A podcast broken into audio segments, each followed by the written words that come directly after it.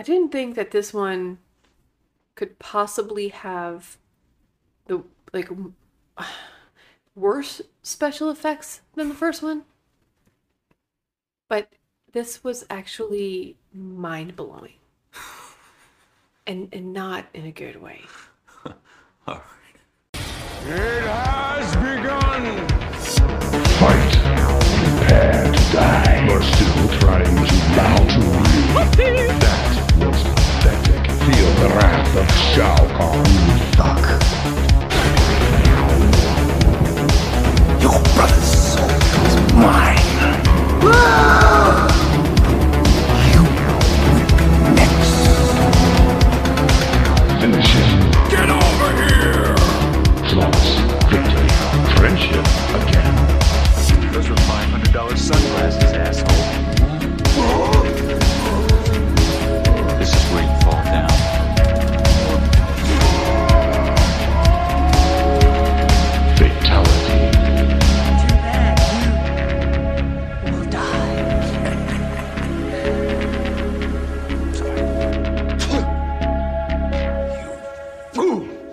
Hello everybody and welcome to the show. I am Scott and with me as always is Joe. Hi. We're Just Another Movie Night and today we are talking trash. Talking trash. Talking trash where we go to the bottom depths of all the review sites and find the worst of the worst. The movies that people either call the worst movie ever made, embarrassingly bad, or so bad it's good. And we purposely hunt those movies out and try to figure out two questions. Is this movie really bad? And what is the worst movie ever made? And today we are tackling 1997's Mortal Kombat Annihilation.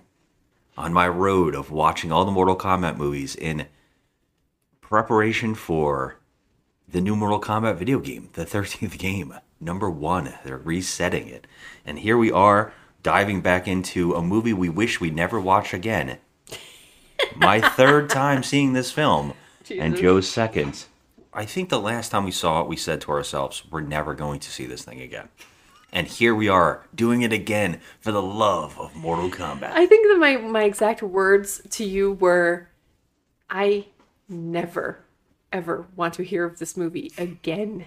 I never want to. You know, secretly love moments in this movie. Oh my gosh. Yeah, 97. Mortal Kombat Annihilation, 1997, to put it in perspective, this is the year that Life is Beautiful came out. Oh. And I will say that Rotten Tomatoes has a critic score of 4%, an audience score of 25%, an IMDb score of 3.6, 56,000 reviewers, and a Metacritic score of 11%, with a user's rating out of 7.9 out of 10. Now, that's hilarious, and I had to end with that one. Wow. Now, we're going to play a little game that we like to play where Joe doesn't know I'm about to ask questions, and I just put it on her called What Can Joe Answer? Oh, no, I hate these. It's my new favorite.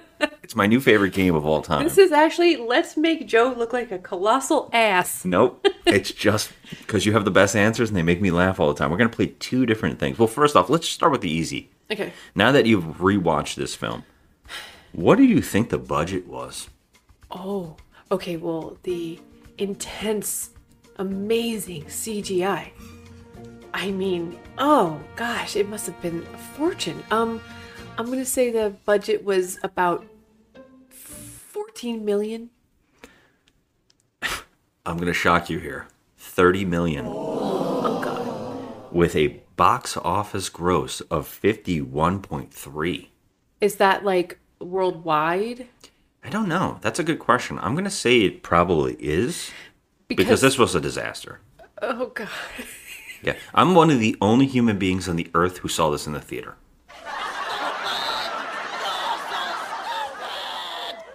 Yeah, I think because I do love Mortal Kombat. Cue the theme. Oh, it make me laugh. Now the next questionnaire. This is the fun one. Okay. Last movie we talked about the soundtrack and how, you know, like you said, the soundtrack just shattered records and sold so many albums, and it was like the video game soundtrack or the movie soundtrack for the video game movie is bigger than the movie itself, right? Yes. So my question is, just for fun, this is for fun, can you guess any bands that are on this sequel soundtrack? Okay. All right, so this is 1997, so let's go with Hoobastank? No, Hoobastank is... Is Hoobastank in the 90s? Who the fuck is Hoobastank? I don't even know who Hoobastank is. What are they saying? They're a Hoob and they stank. That's for dang sure. Okay. Papa Roach. Okay. Well, I guess you need to think about this a little bit more because the soundtrack is like techno and heavy metal. Oh, yeah. Okay. So it's not Papa Roach. Oh, it's more like... Prodigy? Oh, that's a good guess, but no Prodigy. Okay.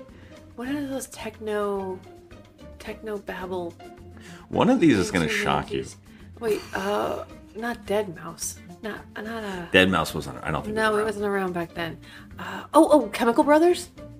No. That I think they're more You got good guesses so far, but I mean I think that you're not going heavy metal enough. Well, we're not going to say Anthrax. They do have like a rap metal kind of vibe. You need to think of that metal jams. Remember that, was that Steve Dave or whatever the hell that is on SNL, that joke I love where they were like, go come to the metal show. Thunder Underground Records is back. What up, yo? I'm DJ Super Soap. And I'm Lil Blaster. And in case you didn't notice, it's time for the most dope-tastic holiday of the year.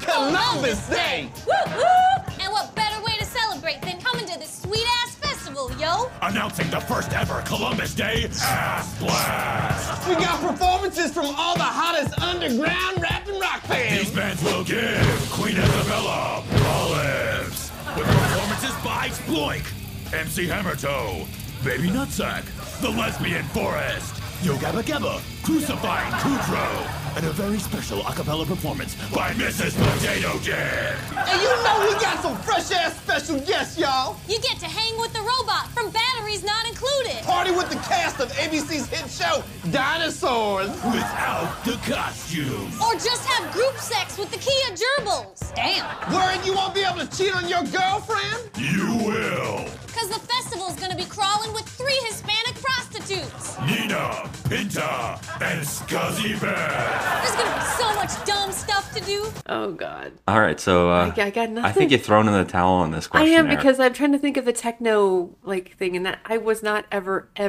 at any point into that. Yeah. So, yeah. Well, I'll tell you the ones that I would have thought that you would have guessed, and that's Megadeth. Oh shit. Rammstein. Yeah. Rammstein. Yeah. Oh dang. KMFDM. Was the big... oh, okay, I do know, yes, okay. At the time. Yeah, I would have never guessed that, though. Okay. I would have never. And this is the one that's really odd, Face to Face. Face to Face was not on that soundtrack. They're on the soundtrack, and they do a song called I Won't Lie Down, the combat mix. Oh, fuck, it's remixed. It's remixed. That's interesting. I didn't even check this out afterwards. I didn't even catch that. I must have been in, like, some kind of, like, stabby mentality, where it just was, like, this movie is just trash. I gotta get out of this somehow. How did I not pick that out? I love Face to Face. I know. I honestly didn't even hear Megadeth in the score. I don't even know if I could pick up any of the score in this movie, except for the main theme by the Immortals, which in the last movie, in the last podcast, we talked about being some of the members from Lords of Acid. Mm-hmm. They were called the Immortals, and they did the theme, the main theme that everybody knows. I didn't even say Lords of Acid, and we literally talked about it. Watch this movie. Well, they're not. Yeah, it's not them though. It's only a couple people from that band. Oh, okay. But anyway, some of the funny ass names on the soundtrack. I wanted. This is why I wanted to play the game, because I was hoping you were going to come up with fake ones. Lunatic Calm. That's a good one. Oh my God. Lunatic Calm. Man break. Okay. Psycho Sonic. I feel like I've heard of Psycho Sonic, but. I guess this band really likes Mortal Kombat because they use K's instead of C's, and even their song in this movie is called Panic Control with K's. Oh, okay. Well, I feel like those bands are made up specifically for this movie. I love this. You know, I didn't know that Buckethead was around this long, but Buckethead is was on both soundtracks. I think we had with this George S. Clinton. Yes. Yeah, I think that's interesting. I didn't know he was around, but man, that's pretty neat. Like he is pretty great. I like Urban Voodoo. Oh, I like that too. The names are great. All right, so moving on from that. So let's get into who worked on this film, because I think that's even more interesting now. So I got a little list here of crazy, crazy shit. Okay. Okay, so this was directed by John R. Leonetti. All right, he doesn't direct another movie after this movie for 9 years. He does Butterfly Effect 2. Oh, I don't think we've even seen that one. No, we haven't. And then 8 years after that, he makes another movie. Which was it? Annabelle. Yeah. Shut up. He likes. That's the one everybody doesn't like. Everybody likes the other one. I think it's a good director did that one. It's not Flanagan. Someone we like. Annabelle Comes Home? Is that the one you're talking about? No. That's like the third one. I think it's called Origins. Oh, yeah. It's a sequel. It's like a prequel. But everybody likes that one a lot better. But yeah, that was in 2014, and then he comes back and does Wish Upon in 2017. Ugh. Yeah. Okay. He was a camera assistant and camera operator on good movies like Fast Times at Ridgemont High, Weird Science, Poltergeist, Commando, This Is 40, and then bad movies like Action Jackson, Star Trek Insurrection, while also being a cinematographer on films like Insidious 1 and 2, Honey, I Know Who Killed Me, Spy Hard, and Joe Dirt. Oh, man. And also Mortal Kombat 1 is pretty much how he got this job. But this whole cast of people who worked on the crew on this movie pretty much had their hands in some of the worst movies I've ever seen in my life. Okay, going on for that is the film is by producer Lawrence Kasanoff, right? He produced all of the Mortal Kombat, everything outside of the video games, he is responsible for. So, like, even the shorts and the... everything, yeah. Yeah, because he's directed two things, and those two things... Oh, my God. He directed Food Fight. Oh, my freaking God. Yeah. Stop. And he also directed the Mortal Kombat Live Tour. What? Yes. We have to look into that soon. They had a live tour? I didn't know about this. Wait, ice skates? I don't know. I'm just guessing. You know how everything's always on ice skates? Like, Turtles weren't, like, doing that? Remember that Turtles tour? That was some weird shit back in the day. I mean, it would make sense if they were ice skaters because they could do those kicks and flips and stuff. So it does look like martial arts. I wonder what it was, like an American Gladiator tour? We have to look into this. I have to look into it. But also, the Mortal Kombat franchise, by the way, for this man, he's produced all of it. He made about $5 billion in profit. The live action Mortal Kombat 1, he started with that, then went on all the way to now. Yeah, he still did the new one. Oh my God. Yeah, he's had his hands in Mortal Kombat outside of the video games. The new ones with, you know, the newer Mortal Kombat movies. Yes, the new one, which we're going to do next week on the podcast. Okay. We'll do the brand new one. And he also, he's also the producer in that, but to even nail this even more, he's also the producer of T2 and True Lies. Wow. And that's great, right? Also, he has a lot to do with Arnold because he did Commando, right? Isn't that him? No, that was actually the director of this film. This is the producer who also apparently wrote the story for this, or came up with the story, and then some other guys came in and wrote the story. God. Which is crazy. But now, because I gave this guy a lot of credit, except for saying that he's the director of Food Fight, which... Let's go on record here and say that's one of the worst painful things ever made. It was very painful. We watched it on Bad Movie Night. It was terrible. And since we already went on and say, you know, he produces all the Mortal Kombat stuff and has made a lot of money off of this franchise, and he's also the producer of T2 and True Lies, which we both are going to admit they're great. Oh, both are great films. Fantastic. Well, let's go back to saying how bad this guy is, because he's also produced Ghoulies Go to College, A Gnome Named Norm, Class of 1999, and Chud 2, Bud the Chud. Okay, I love Bud the Chud, so how dare you, sir? It's kind of fun. It's kind of fun, but you know it's not great. All right. This is also, the cinematographer for this movie is also the cinematographer of another of our worst movies I've ever seen, and that's The Bat People. Oh my god! This guy is the cinematographer for that movie. Nothing happened in that movie. It was terrible. And now I'm going to ask you one last question because I love this answer and I have to hear what you have to think about this. Okay. Because you opened up about saying it in the opening here. Okay. How many people worked on the visual effects for this film? Son of a bitch. Oh my god, I'm gonna go with like 3. I knew you were gonna say that, and I'm gonna blow your mind here and say 87 people. Okay. I counted in the visual effects plus 3 animation people. No, it's just not possible. No. Yeah. There's no way that 87 human beings can be this bad at their job at once. I mean, this movie is insane. I wanted to basically tell everybody about the behind the story and who was working on this film to really nail that some of these people have their hands in some of the worst shit I've ever watched, and it does come across screen here. What about the actress playing Sindel? What else is she in? I don't have that information. I do have the information of saying that other actors in this movie, and this is where it gets even more mind-blowing, is that the stunt doubles for this movie are some of the best stunt people out there today. And it is insane that this movie came out the way it did. Mm-hmm. I want to say this. This is Ray Park's first film. All right? Oh. Also, Tony Jaa is the stunt double for Liu Kang in almost every scene.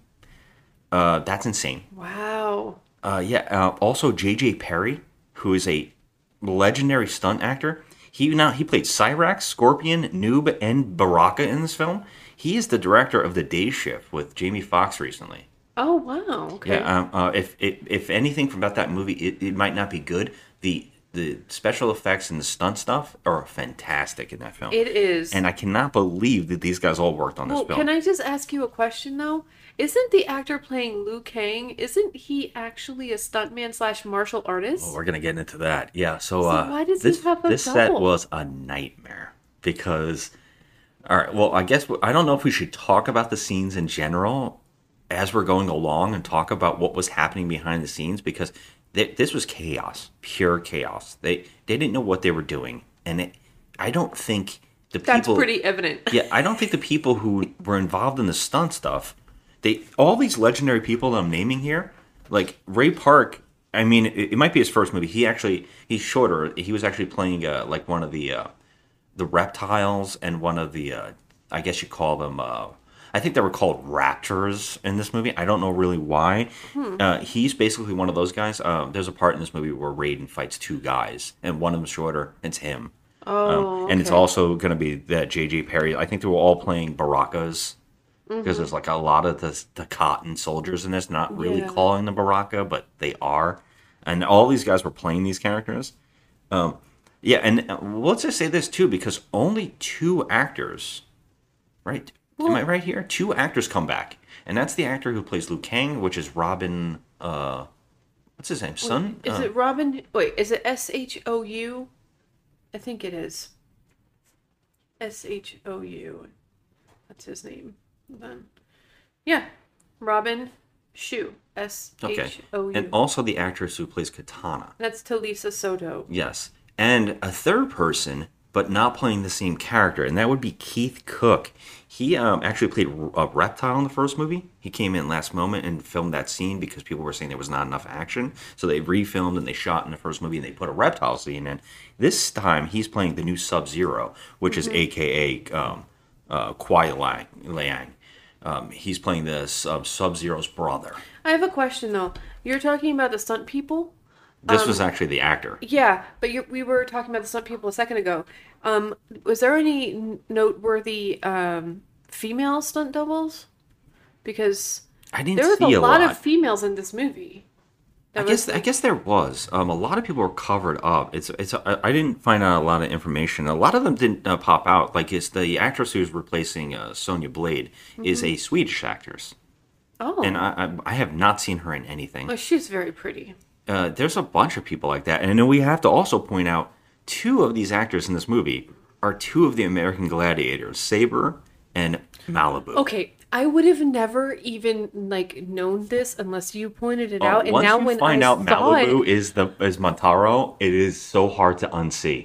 Because we had just watched the American Gladiators documentary. Yes, there's a documentary on Netflix we just watched. Yeah, it was pretty interesting. And then I would have never noticed it. Like if you told me, oh, that's the guy from American Gladiators, if I had not watched that documentary, it wouldn't have, you know, because it kind of jogged my memory a little bit. That was so long ago.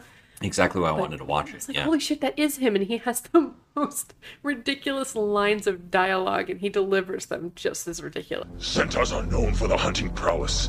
As your general, I will personally hunt down every human soul and spare no one.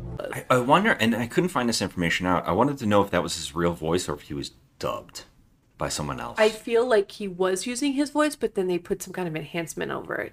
Yeah, because he's also talking through giant teeth that they put in, like prosthetic teeth. And I was wondering if this was actually the actor, because I actually don't think he's acting terrible.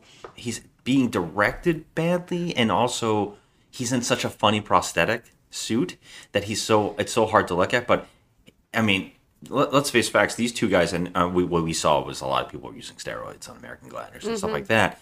These guys are in amazing shape. Both actors look amazing. Yes. But the guy playing Jax was Saber from American Gladiators. Yeah, he was Saber, yeah. Yes, he's ripped. They look great. But they're actually not bad actors. It's just that they have a terrible script. Yes, and I'm not going to lie to you. The actor playing Jax, Saber. The character. Let's say the character of Jax was...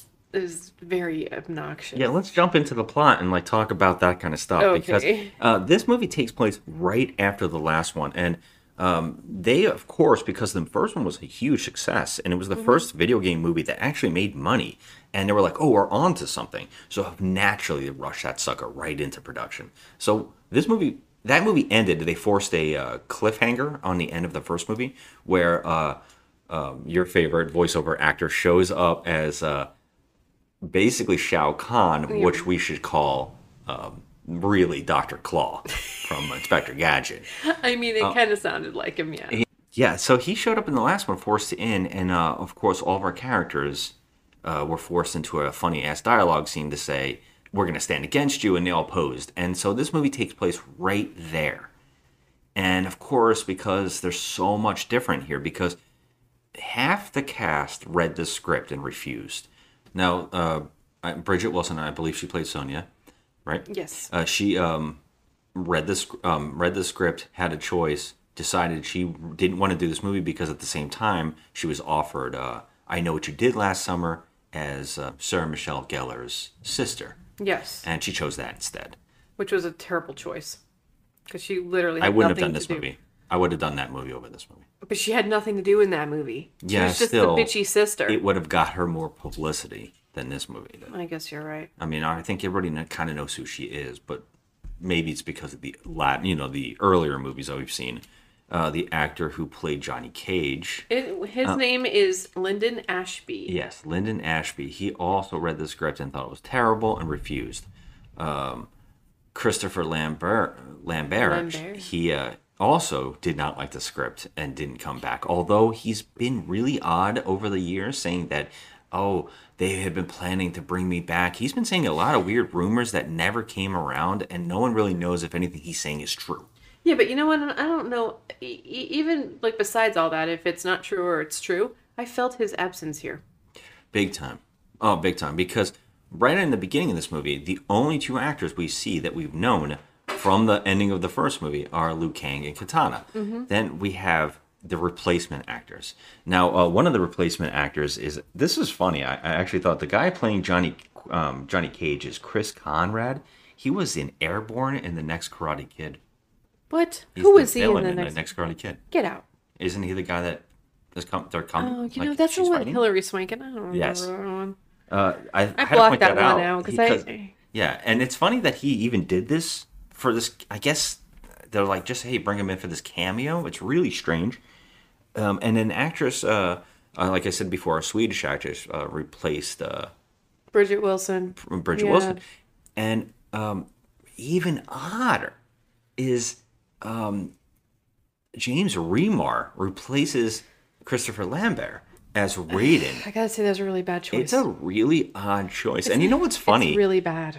I really like James Remar, but man, is this a weird replacement. I don't get anything coming off of him. Like, he doesn't emanate anything that Christopher Lambert. No.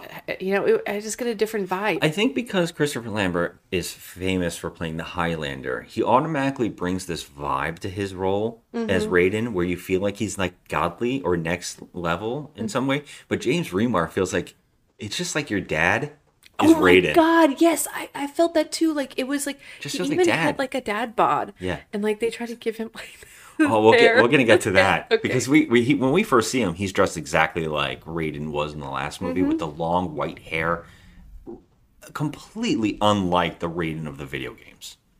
You know, I've always liked, and I think that's been the running debate about the video games, is that he's been portrayed by a bunch of like white males. And I've always taken that to be that it's not that he's an Asian god. It's just that he's a god that might be fluid and you don't really know what nationality is. And that's how I think a god should. I love when Tilda Swinton plays like god characters because you don't even know what she is. Yeah. Like when you see her as characters, like when she did the Ancient One, it kind of worked for me because she's just she doesn't being. Seem like she's just she seems a being.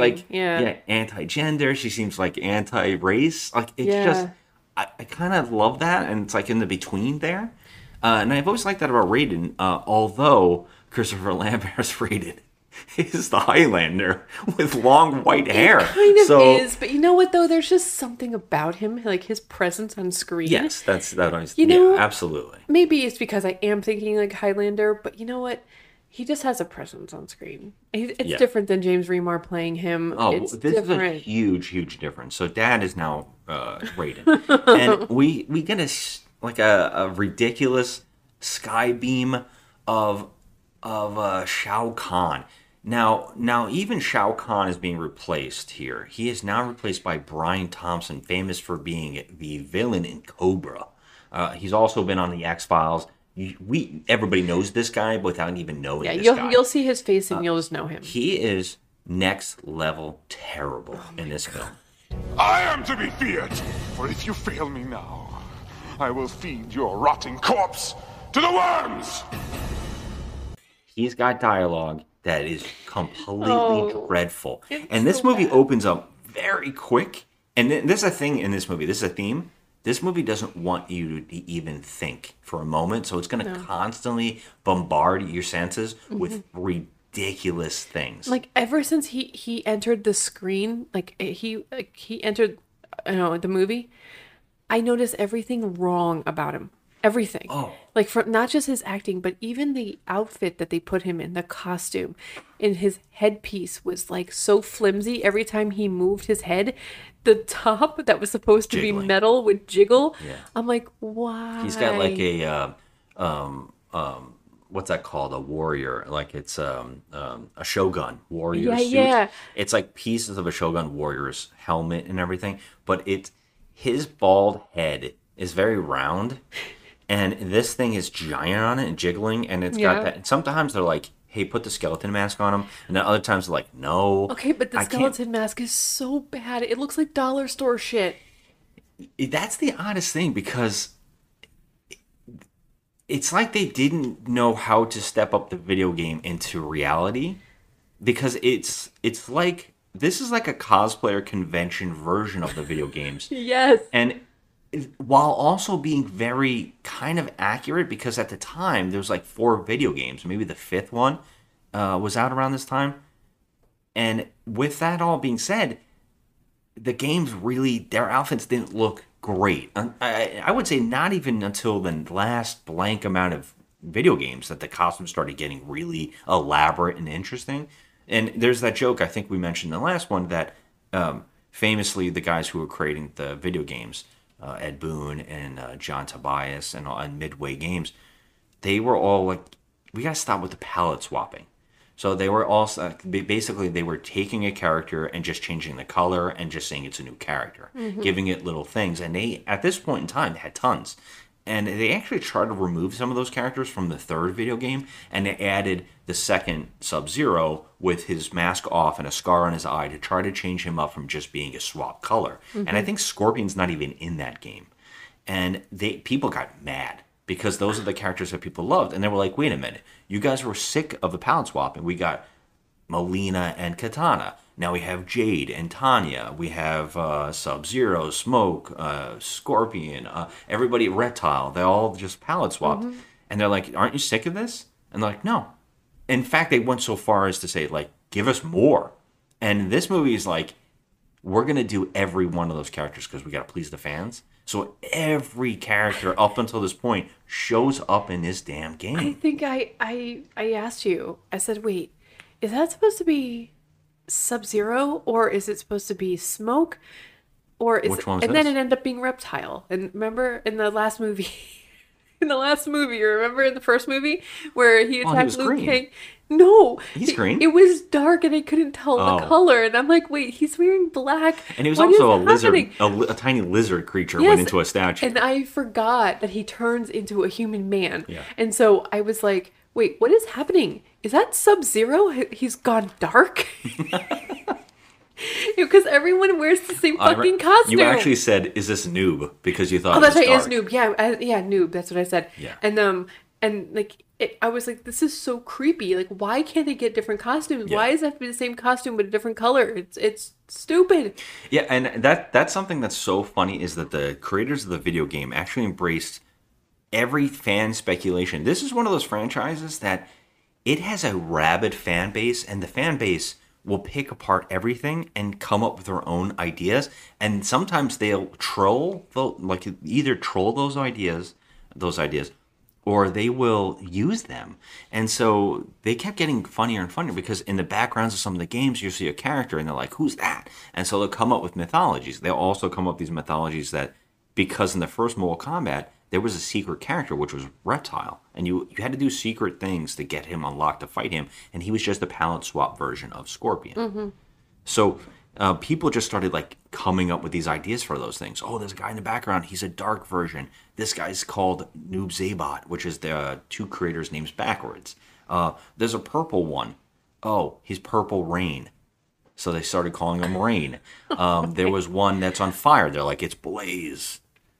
All right, and so they just start, and you know what? What I love about this video game franchise is like, okay, cool. You guys like that. We're going to do it.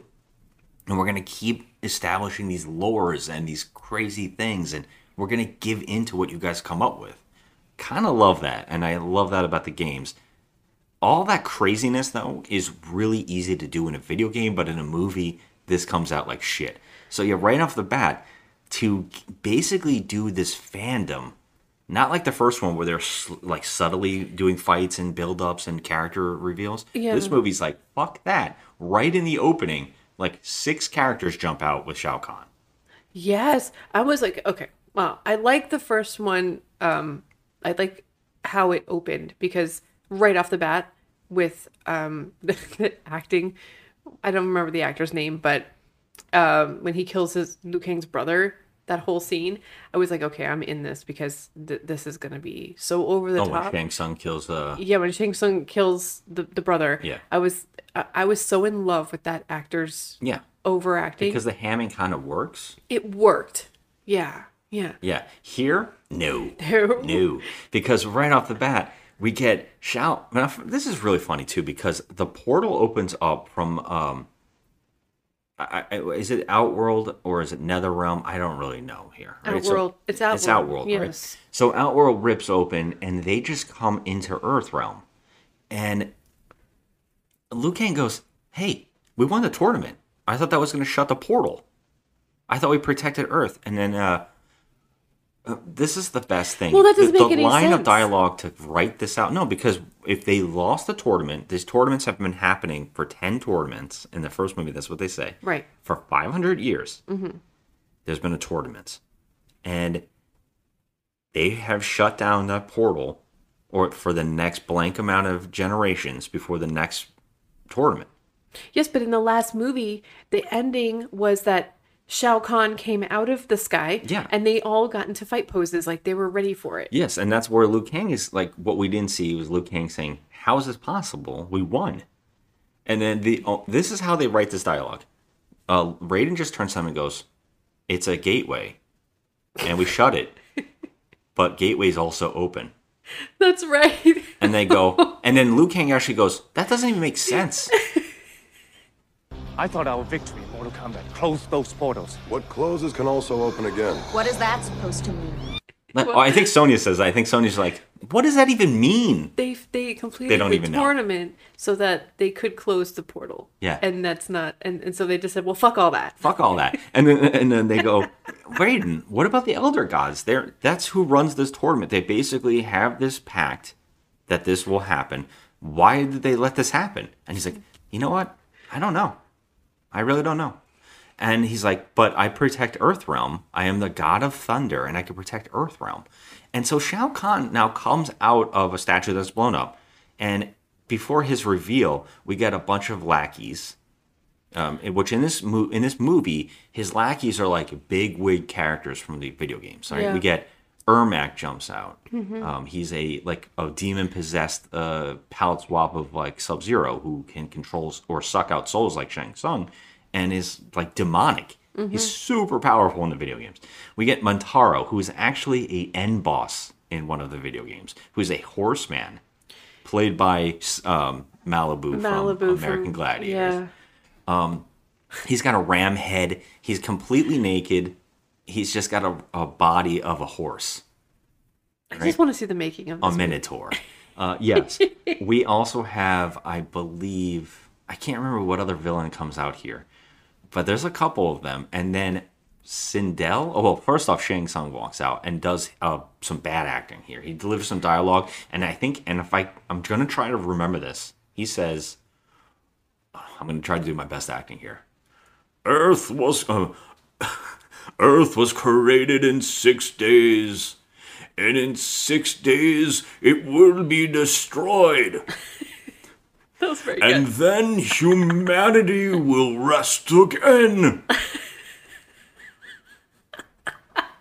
You can't see him, but his face is like purple, like bright red. Was that it? I think I got it. I don't remember, but I'm like, oh my god, what? Shao Kahn, Emperor of Outworld. The Earth was created in 6 days, so too shall it be destroyed. And on the 7th day, mankind will rest in peace. That was a good one. Then Sindel walks up. In her god-awful leotard. Katana goes... Well, first we hear a scream. That doesn't even sound like a scream. It just seems like a shriek.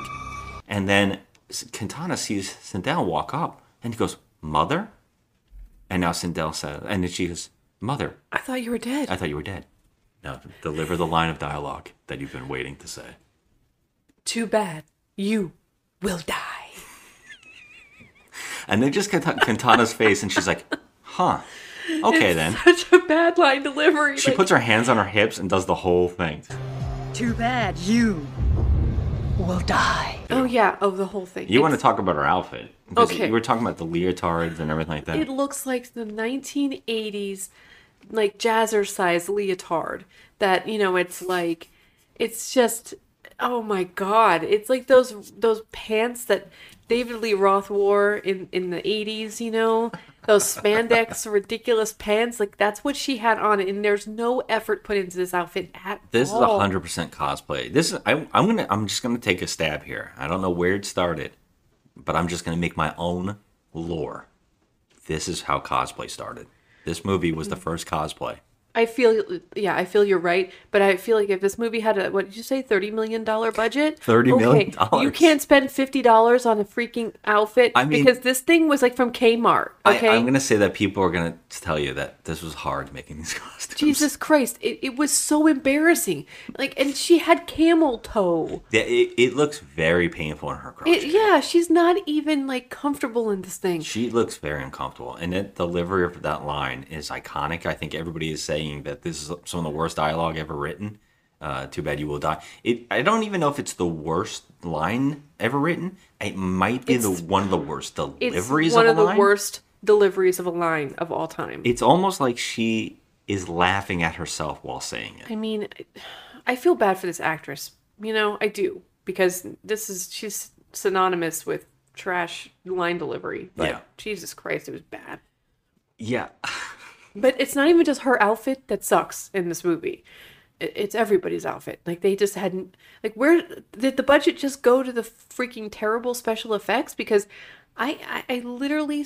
I have seen better special effects in, like, you know, movies made with cell phones. I'm not kidding. Well, yeah, that's true. I mean, this movie does not seem like 97. This seems like a TV side, like a USA Up All Night production. Oh my God. Actually, there was a Mortal Kombat TV show that looks just like this film. Like, they did like a storm cloud when they came out of the portal. They did like a storm cloud, and they made a point to hone in on the clouds moving very fast, and there were gray clouds. Do you remember this? Mm-hmm. And you can see purple. Yes, you can see the line cut in each. I can't even describe it. The placement of the overlap shots of special effects into the scenes on top of the film. Yeah. And you can see the green lining of where the light is coming through and like and messing up the key. You told me there's 87 people working the special effects department. I counted 87 people. People are fucking fired. Okay, they are awful. They know because we'll get to the end of the film. Oh my God. One day we'll get to the end. We're in the first 5 minutes. I'm sorry, I have a lot to say. Yeah, and it's gonna get worse because we didn't even get to hamster balls yet. Oh Jesus. So. I mean, here in this scene, like, Raiden fights Shao Kahn, and he kicks Shao Kahn's ass. Yeah. But they like flee, and they find out that the planet is being invaded from Outworld, and I think and when I say invasion, it's just like a cloud in the sky that's ripping open, and people are just dropping out. You just see little people dropping out of it, and then. The world is starting to change because the two realms are merging somehow.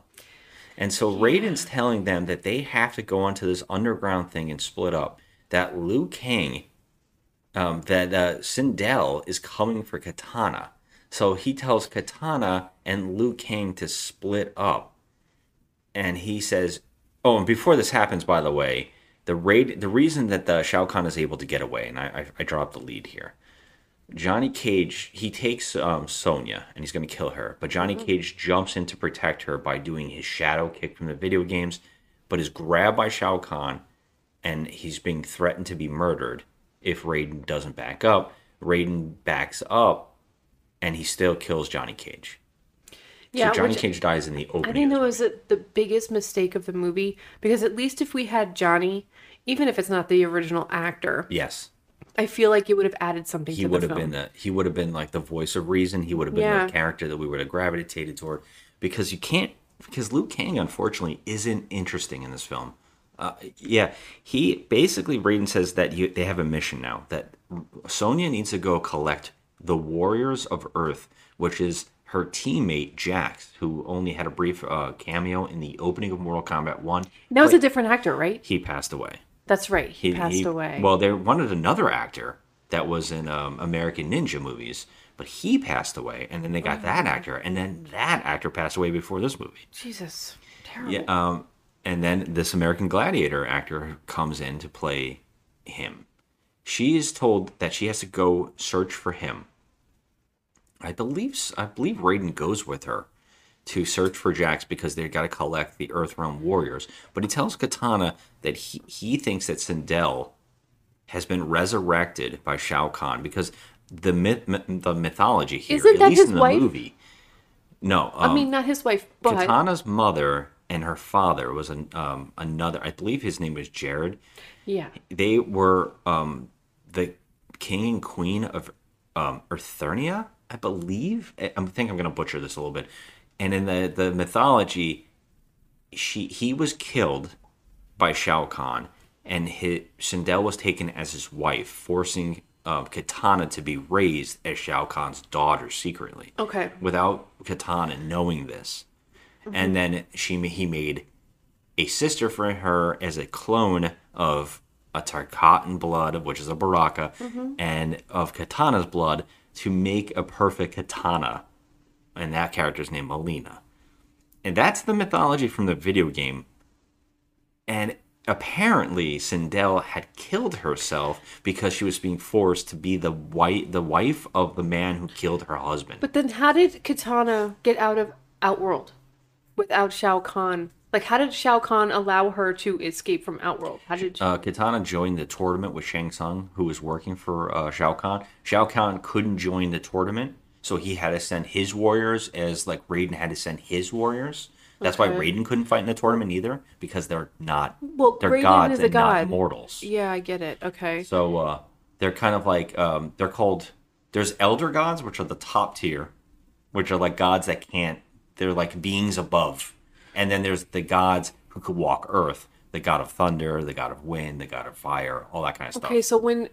This is crazy. I don't even know. Yeah. I have so many questions. But, like, so when Sindel, she killed herself. Apparently she killed herself. Okay, so she killed herself and left her kid to rot in Outworld with, this fucking demon. Okay, fine. Whatever was wrong with you, Sindel. But anyway, the Mortal Kombat mythology itself, the video games, is convoluted in this area. Well, when she gets resurrected, why does she hate her daughter? So when she's resurrected, when they resurrect the dead, they use there's a couple characters. They don't say here who resurrected her. I don't believe they do. But usually when they resurrect these people, they come back as demonic forms. Because like it's Scorpion, like, right? Yes. He comes back with... he's enraged. She comes back... This happens in one of the video games. I believe it's 9. They say that she was resurrected and she kills like all of the heroes in the video game. It's insane. She comes back as an evil version of herself. But we find out that she was always a bad guy and she actually killed her husband. Yeah, but she didn't. She killed her husband. Yeah, you told me that before. But then a lot of people don't like that mythology and a lot of people kind of enjoy that mythology. But why does she hate? Why does she? I mean, her so she's coming back as an evil slave, just like Scorpion, where she's being told that she's like a bad guy. So she's come back as her evil self. In the games, they kind of call these characters revenants. They don't go into the here. This movie's too stupid for that. So there's no actual mythology that makes sense here. They're just saying that she was resurrected. She's his wife, and she wants to capture Kitana at all means possible. I don't even know why. Apparently, Kitana is the key in this movie, but I don't really understand any of this. Okay, so we know that. Okay, so Johnny Cage gets killed. Johnny Cage is instantly killed. They split up. Shao Kahn's invading the Earth, and they leave to invade all of Earthrealm. Raiden brings the three of these characters who have survived, who are in grief for seeing Johnny Cage get killed. They're in grief for they're in mourning for a couple minutes. Maybe about 30 seconds. Yeah, they forget very quickly. They're fine. Yeah. So now Raiden brings them to an underground passage because Shao Kahn was beat by Raiden very easily. Mm-hmm. Shao Kahn kind of puts his tail between his legs and runs off with his minions while invading Earthrealm and letting Earthrealm be mixed in with Outrealm. And everything's becoming distorted. The temples are starting to change. We see famous landmarks start morphing into a hellscape. Mm-hmm. And basically, Raiden leads them down to an underground passageway where he has a specific system of transportation that I can only describe as hamster balls. And he tells these guys to get inside the hamster balls and split up. He says, Sonya, come with me. And the way to travel in these devices is you stand up and put your hands into two bars to hold on to, mm-hmm. face each other like you're gonna make out, mm-hmm. and then you roll into each other. So we get to see Raiden, basically James Remar, put his face into Sonya's chest. Yeah, that was funny. And then Kitana and Liu Kang do it, and they are they have chemistry. They're trying to hook up, but they've only just met 5 minutes ago. Yeah, he tells them to go search out Nightwolf. There's a godlike character, a godlike being who could help them learn how to hone their skills to fight Shao Kahn. And his name is Nightwolf, the Go search him out. Go take that hamster ball in that direction. Apparently, it's going to go near him. And we're going to go and look for Jax because he's an Earthrealm hero, and I know he has potential, although I didn't bring him along the first time. In fact, I didn't bring any of you along. That was Shang Tsung, who basically killed himself. Yeah. That was odd. That's an odd thing. But yeah, this movie, now he's like, you know what? I got a lot of Earthrealm heroes we can pick up. So they split up. Now, Liu Kang and Kitana end up at a spot and get attacked by, I believe, the robot... Cyrax is in this movie. He looks so ridiculous. He's wearing sports equipment as his body. Yeah. It's supposed to be a robot. And in the video games, this was a human who turned himself into cybernetic to perfect himself. Yeah, but he doesn't have that at all in this. Like, there's no human elements left of this thing. Yeah, they become complete slaves for Shao Kahn. He looks like Chappie. Usually it's Quan Chi and stuff like that. You remember Chappie? Chappie, nice. Yeah, and his twin brother, a palette swap version here, is not in this film, which is weird. But I believe, I don't even know if Cyrax is the one who shows up. Actually, it's Cyber Smoke. Smoke apparently is dead in this world, and Smoke is now a robot. But how come he's yellow? No, I get that mixed up. He actually attacks Jax. I forgot. Okay. Yeah, I mixed them up. But yeah, Cyber Smoke shows up and fights them, and they are saved. They're getting their asses kicked. But they're saved by Sub-Zero, who shows up maskless and has a scar on his face, and he shows up to help them. And it turns out that he is not Sub-Zero that we saw in the first movie because Liu Kang killed him. Liu Kang says, "I killed you," and he says, "Oh, that was my brother. He was taken under control from Shang Tsung, and he was he wasn't in control, and I." Basically don't blame you, but I am trying to find the person who did this to him, and I need to stop Shao Kahn because they're the ones that enslaved him, and I want revenge for him. I'm his brother, Kuai Liang. So he's like, I'm going to help you. And he's like, Kitana's the key. We have to save her because they're hunting her. I don't know how he knows all of this, and I don't know why Raiden doesn't tell them, hey, this Sub-Zero guy can help us. All right? Raiden is completely useless. Yeah. So they have a big battle, and... with Smoke, but before when they finally win, that's when Scorpion shows up. Now Scorpion is resurrected again to kill Sub-Zero. We're not told why he's hunting the Sub-Zero when the other Sub-Zero is the one that's already dead, and why he's even back. He was enslaved. If anything, he should be after Shao Kahn as well because they enslaved him in the first movie. So instead, he just attacks Sub-Zero. Now, anybody who's ever played the games knows that he just thinks that this is the first Sub-Zero still, the one that killed his family. Mm-hmm. So he would attack him. But he's maskless and doesn't even look like the first Sub-Zero at all. And he doesn't even ask questions. He just attacks randomly. Mm-hmm. Get over here, the whole friggin' thing. And they have a fight in what's supposed to be ice, but it's salt. Oh my god! Well, it doesn't even. Yeah. They didn't even try. It's like, just so cheesy. Pieces, I mean, it's like between the special effects and the freaking set designers. I mean, I feel like these people. You had one freaking job. What is wrong with you? No, I'll give this movie this one credit. I'm gonna give this one credit. It just throws everything at you. And you're like, oh, what? Who? Oh. Oh, there's a lot happening. Like, you don't ever have a moment of rest. Yeah. But, like, it's just, it kind of also, like, when you have to focus on, like, the fight scenes and not what's going on around the fighters, like when you do in the game. Because when, I'm not going to lie to you, when I watch you play Mortal Kombat, I look in the background because the background set pieces are so beautiful in the game that I always find different things to, like, look at. In these movies, the set is literally made out of paper mache. There's nothing. I can't take it. Yeah, characters move like they're on wires. Yeah, so you have. It doesn't feel real at all. No, and like the way they flip around and stuff, like you can tell they're on one of those like trapeze things, like, you know, Cirque du Soleil, and but you have to focus on the humans and not the background because you'll just laugh. Like you feel like you're just watching some bubblegum like piece of crap sci-fi movie. The set pieces are trash, and the fights happen so quick, and they feel like we said cosplay. They feel like they're being made on YouTube. Yeah, it doesn't really feel, and that's down to the people on YouTube. I actually think they're better. Here, it doesn't feel real, and the fights feel so. and they're coming without any like understanding of who these characters are and what's happening. So nothing has weight to it, and it feels really dumb. Mm-hmm. It virtually feels like you're just playing the video game. Mm-hmm. But in the video game, at least I know I'm in control of a character, and I'm just doing it for fun. And if I want, there's a story mode I can also play. These games didn't have it until later, but yeah. Here, none of that matters, so it doesn't matter what happens in each scene. They're just basically moving the characters like chess pieces, mm-hmm. moving them on. And what happens here is that they're able to dispatch Scorpion somehow.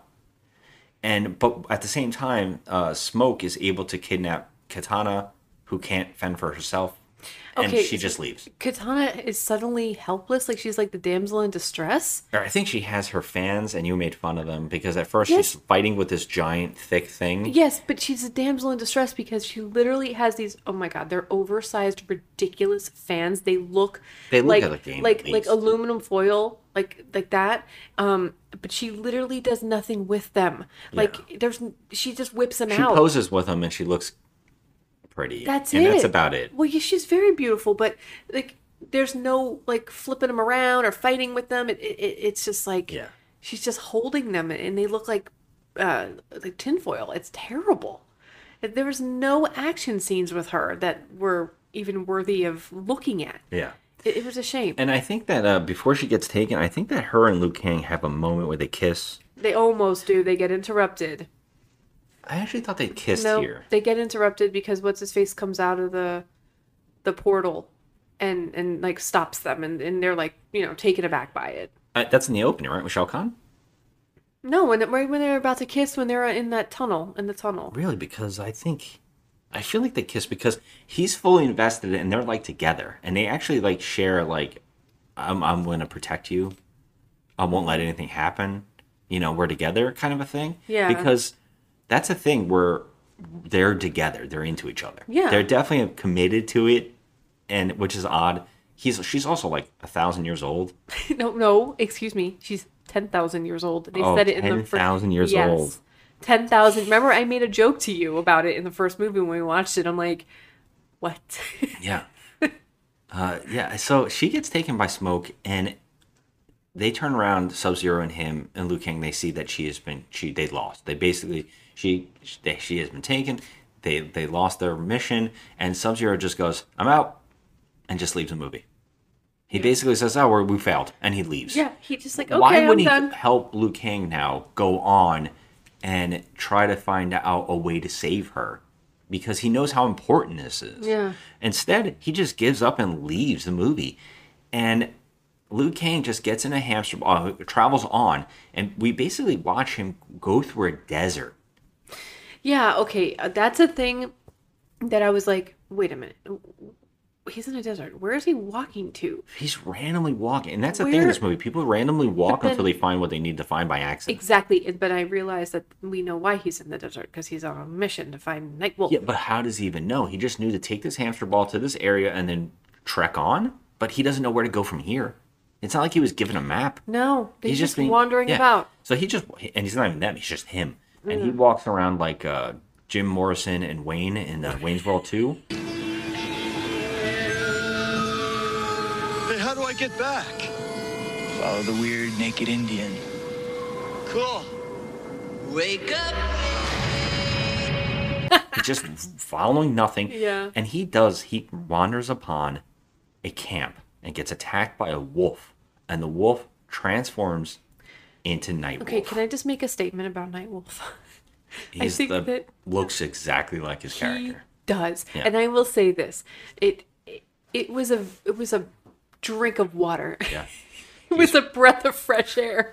He's played by an actor who's in a lot of movies called, his name is Lightfoot. Mm-hmm. That's the actor's name. He's in a lot of stuff we've seen, and he's perfect. Originally, they wanted him to wear a Stone Temple Pilots t-shirt and have a completely different look, and they went, no, we should do exactly like the game. He looks like the game. And he looks perfect. And you know what? I will say, out of both movies, so in 1 and 2 that we watched, he's the one that looks the best to me, out of everybody, of everyone. I think they nailed a lot of Johnny Cage stuff. Like, I actually like the way he looks. Like, he's in that shirt. He still looks like an actor. and he does the glasses. I think I like it a lot. And I actually think Liu Kang is great. Well, yeah, Liu Kang is also... Like, he never wears the outfit, but he looks great. Yeah, he's my favorite, I think, Liu Kang, in the movies. But, yeah, and Johnny, too. But, like, we don't have Johnny in this one, so... But I will say that, like, of all the characters and the way they look, I think that they did Nightwolf good. I liked it. I mean... Yeah, because Scorpion and Sub-Zero... No, they're wearing the same freaking outfit. I kind of like what they look like in the first one a little bit, but here... You can tell that it's like stuffing with like pulled over like tights over the stuffing to make it look like... It's a leotard? Yes, they're wearing leotard. What is it called? Lycra or whatever? They pull it over. Spandex. Yes. Yeah, you can see it in every shot. It just doesn't look good at all. It looks very... And I can see why they did it. They had to pad these stunt guys. Mm-hmm. I heard the guys wearing the robot suits, the Cyrax... and Cyber Smoke, they said they couldn't even see. The actor, J.J. Perry, I believe, mm-hmm. the stunt guy, he said he got hurt because he couldn't even... There was no visibility. You can look at that and realize there's no way to see. Well, Liu Kang is in the desert now, right? So he finds a Nightwolf who turns into a wolf in terrible morphing CG. Yeah. Well, all the CG in this is absolutely dreadful. This might be the best special effect, and that's saying a lot. I know. You're right. This might be the best one because it actually looks kind of fun seeing his bad transformation. It looks decent. You know why? Because it happens really quickly. Yeah. Like, he turns from the wolf into a human really quickly. But when they show one shot, he's got a giant wolf head, and the wolf is a small creature. Compared to a human, so why he has a giant wolf head is beyond me. You think he would be a human-sized wolf, like a werewolf.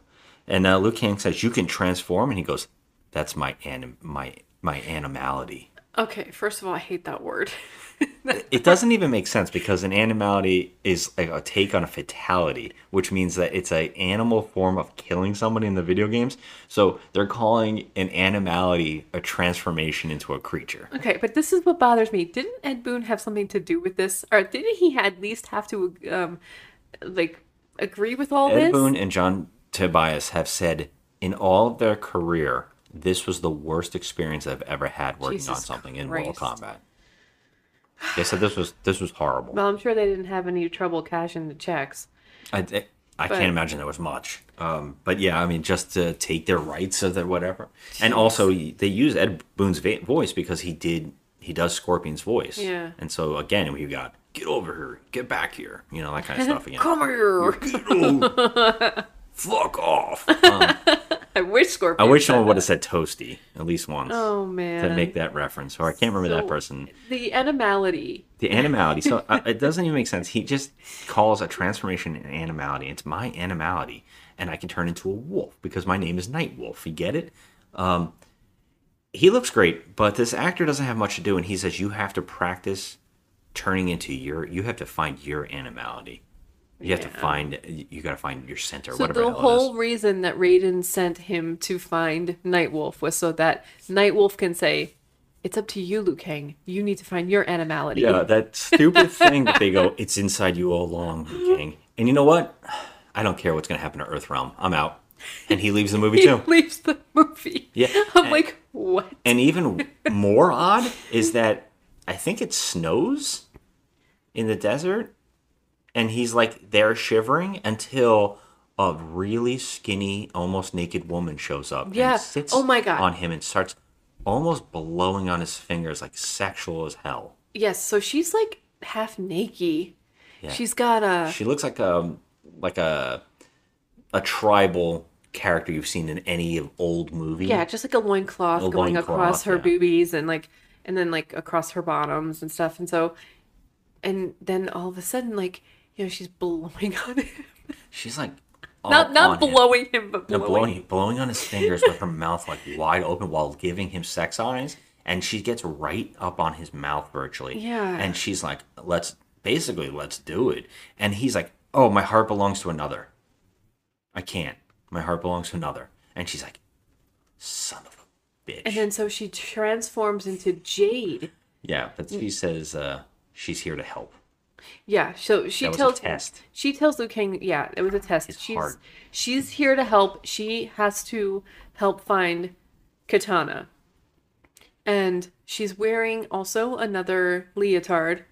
It looks freaking terrible. The costumes looks are bad. So bad. This actress actually loved playing this character. I mean, loved this character. There's so much information out there of her talking about it, like going, "Oh my god, it was so great. I loved it. I loved it. I'm so happy about doing it." Although she really doesn't do anything. I mean, not really. She actually does have a little fight scene with staff. I think she uses staff. She does. She has a little scene for herself. Like she fights, but. So after... She tells him, like, I know the way where... I know where Kitana's being held, and I'm going to bring you there. I've come to make sure you're the worthy, and then I'll help you. And they go. But we cut back and forth. There's a lot here. We cut back to Sonya and Raiden finding a base where Jax is supposed to be. It's like their military base, but it's in the middle of a desert as well. Yeah. And it looks like shit's gone down because the invasion's happening. And this is where Raiden just goes... Okay, you go in there and find Jax. I'll see you later. I got to do some other things. I know. He just leaves. Okay. Who knows who's in there, bad guys or whatever. He just leaves her. And then she finds Jax on a slab. He's not dead, but he has these... Okay, the actor is very fit. This is the guy from Turbo or whatever from... Saber from the American Gladiators. Yeah. But, like, he's very fit, but he has these comical arms... They don't look terrible. But they are comical. We know Jax in the game, like he has those arms. They're like bionic implants or whatever, right? Yes. And so, in the games, it's implied that he has had his arms ripped off, and there's a couple of mythology things there. He's had them ripped off and replaced by cybernetic arms. Yes, but okay. So we see him laying there, and Sonya's like. Oh, you know, these metal shackles, how do I get you out of here? I need to find a tool. And he goes, or I could just do this, and he lifts his arms up and breaks the freaking shackles. Yeah. Okay, so let me ask you this. Why are you still laying there? Yeah. If you could have always gotten out of this, you could have done it when they put you in it. I think he was just taking a nap. But shit went down around him, apparently, and he never woke up. I mean, but so she walks in the room, Sonya, and she's like, oh, hey, Jax, what up, homie? She might have hit some keys on a computer that was apparently had him sleeping, and then it, like, woke him up. I think that's maybe what happened in the scene. There was nothing. She might have just gone, boop, boop, boop, boop. Oh, it's all. He didn't have, like, a freaking head thing on or nothing like that, like a mind control. Well, he had all things on his chest, because I couldn't stop staring at this actor. It didn't seem like he had nipples. I couldn't stop staring at it. Like, I was like, where's his nipples? Oh my god! Just really odd areolas. I wasn't looking for nipples. I was looking at his arms, but I'm like, okay, dude, you could have gotten out of this the whole time. My favorite thing though is he takes his jacket and he just rips the sleeves off and puts his jacket on. Yeah, but then we find him later in a scene where the jacket is literally like nice and hemmed. Yeah. There's no fraying. It's just a vest. Like they didn't even care. Yeah. And then this isn't a Vin Diesel shirt. The costumes. Verbally. But the costumes in this movie constantly change. Yeah. Constantly. It's so bizarre. Like, it's so obvious. Poor Sonya is always wearing a white wife beater, a white wife beater and shorts, like high shorts. And even when she's fighting in mud, even when she's fighting in sand or blowing up or there's smoke bombs going off, she's always perfectly in white clothes. Yeah. She's a Tide ad.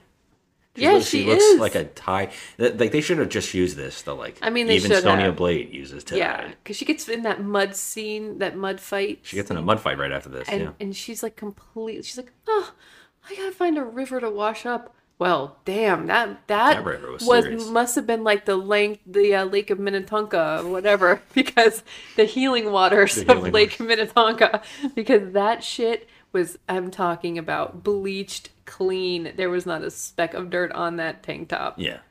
Well, they get attacked by the robot Cyrax, and they have a fight with him. He's known as the mustard version of the robots. There's a mustard and ketchup, and ketchup's not in this. That would be Sector. And Cyrax is the only one here, and they fight him, and they beat him. And then these two characters go off, but I will point out that Jax is obnoxious. He's the character in all these movies, especially in the 90s. He's what I would call... And I think it's terrible writing, and I don't think a lot of people point this out, but it's like black comic relief. Mm-hmm. And it feels very stereotypical, and I hate it usually. There's a lot of this, and people don't mention it enough, like how embarrassing that is for those actors that have to play, oh, I have to be the one that's always mouthing off and saying, like, I can't take this shit, and I have a one-liner all the time. Mm-hmm. It sucks. Yeah, see, he didn't have any dialogue in this movie. What he had was just a bunch of one-liners. Yeah, they didn't know how to write him as a strong character. They just wrote him as a trash-talking asshole. Yeah, he was an asshole. Yeah, and it sucks. I was waiting for them any moment to say he was going to start rapping or have a giant gold chain to make him even more stereotypical. Like, it was just such a cliche. In the video game, Jax is like the baddest motherfucker around. Like, he's always ready to help. And Sonya is like his best friend. Mm-hmm. In this, they seem like they've never been friends. Oh my God. They seem like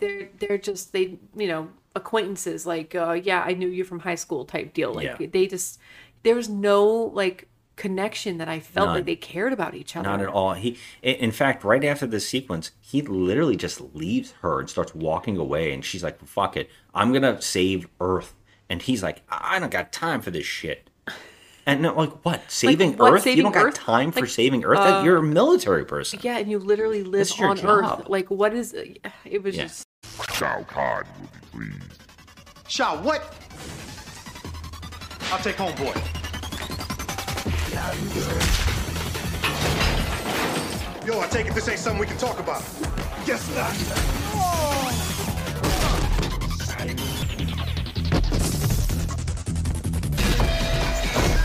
Yeah, now what? So yeah, they basically split up, but they are attacked because everybody always knows where these characters are, and they are attacked. But Mileena jumps out. And you were talking about this. You were expecting, like, the mouth and the monster thing. Well, they could have at least given us something. Yeah. I mean, I even had to ask you. Just has size, and it's just a woman in a loincloth as well. Yeah. And she's easily beaten. I think that she's actually beating Sonya until Jax comes back. Yeah, Jax actually steps in. Or does, because I think that at this point they run into Liu Kang and...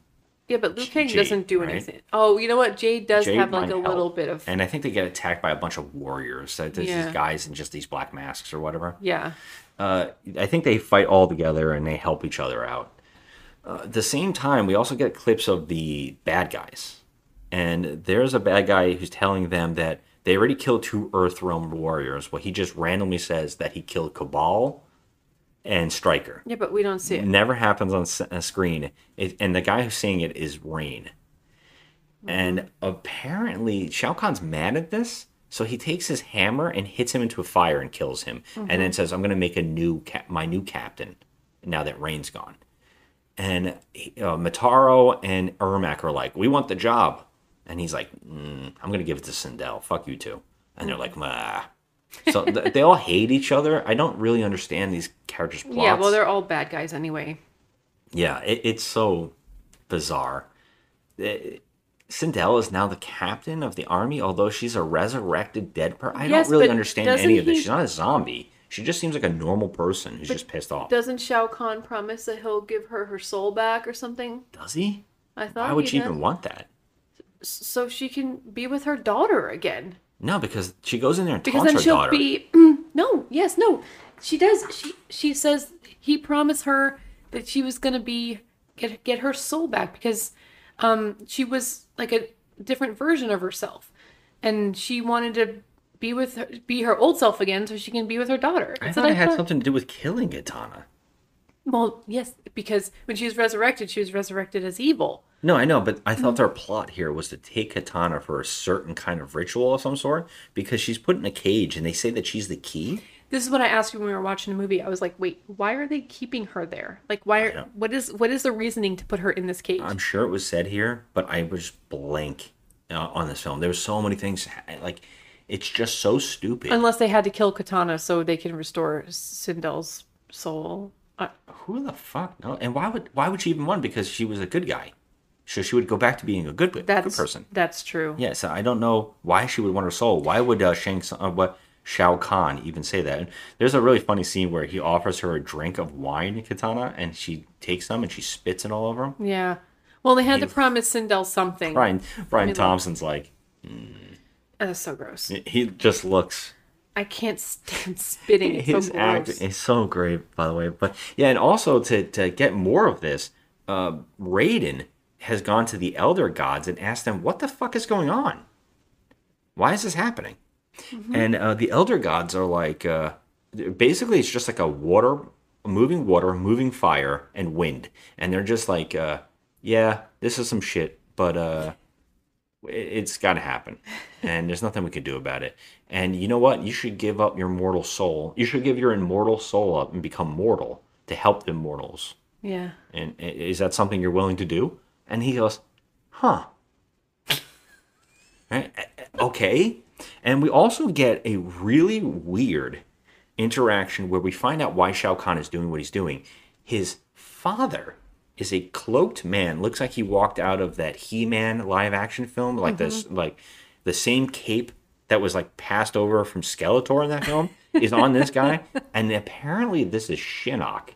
And Shinnok is also like Raiden. He's a god. Isn't he Raiden's brother? We find out that Shinnok is Raiden's father. Oh, father. And also Shao Kahn is Raiden's brother. Okay, Shao Kahn is his brother. And that Shinnok is like, did you kill your brother? And he's like, no. And he's like, you're weak. You know, you need to kill you need to kill Raiden. He's in our way.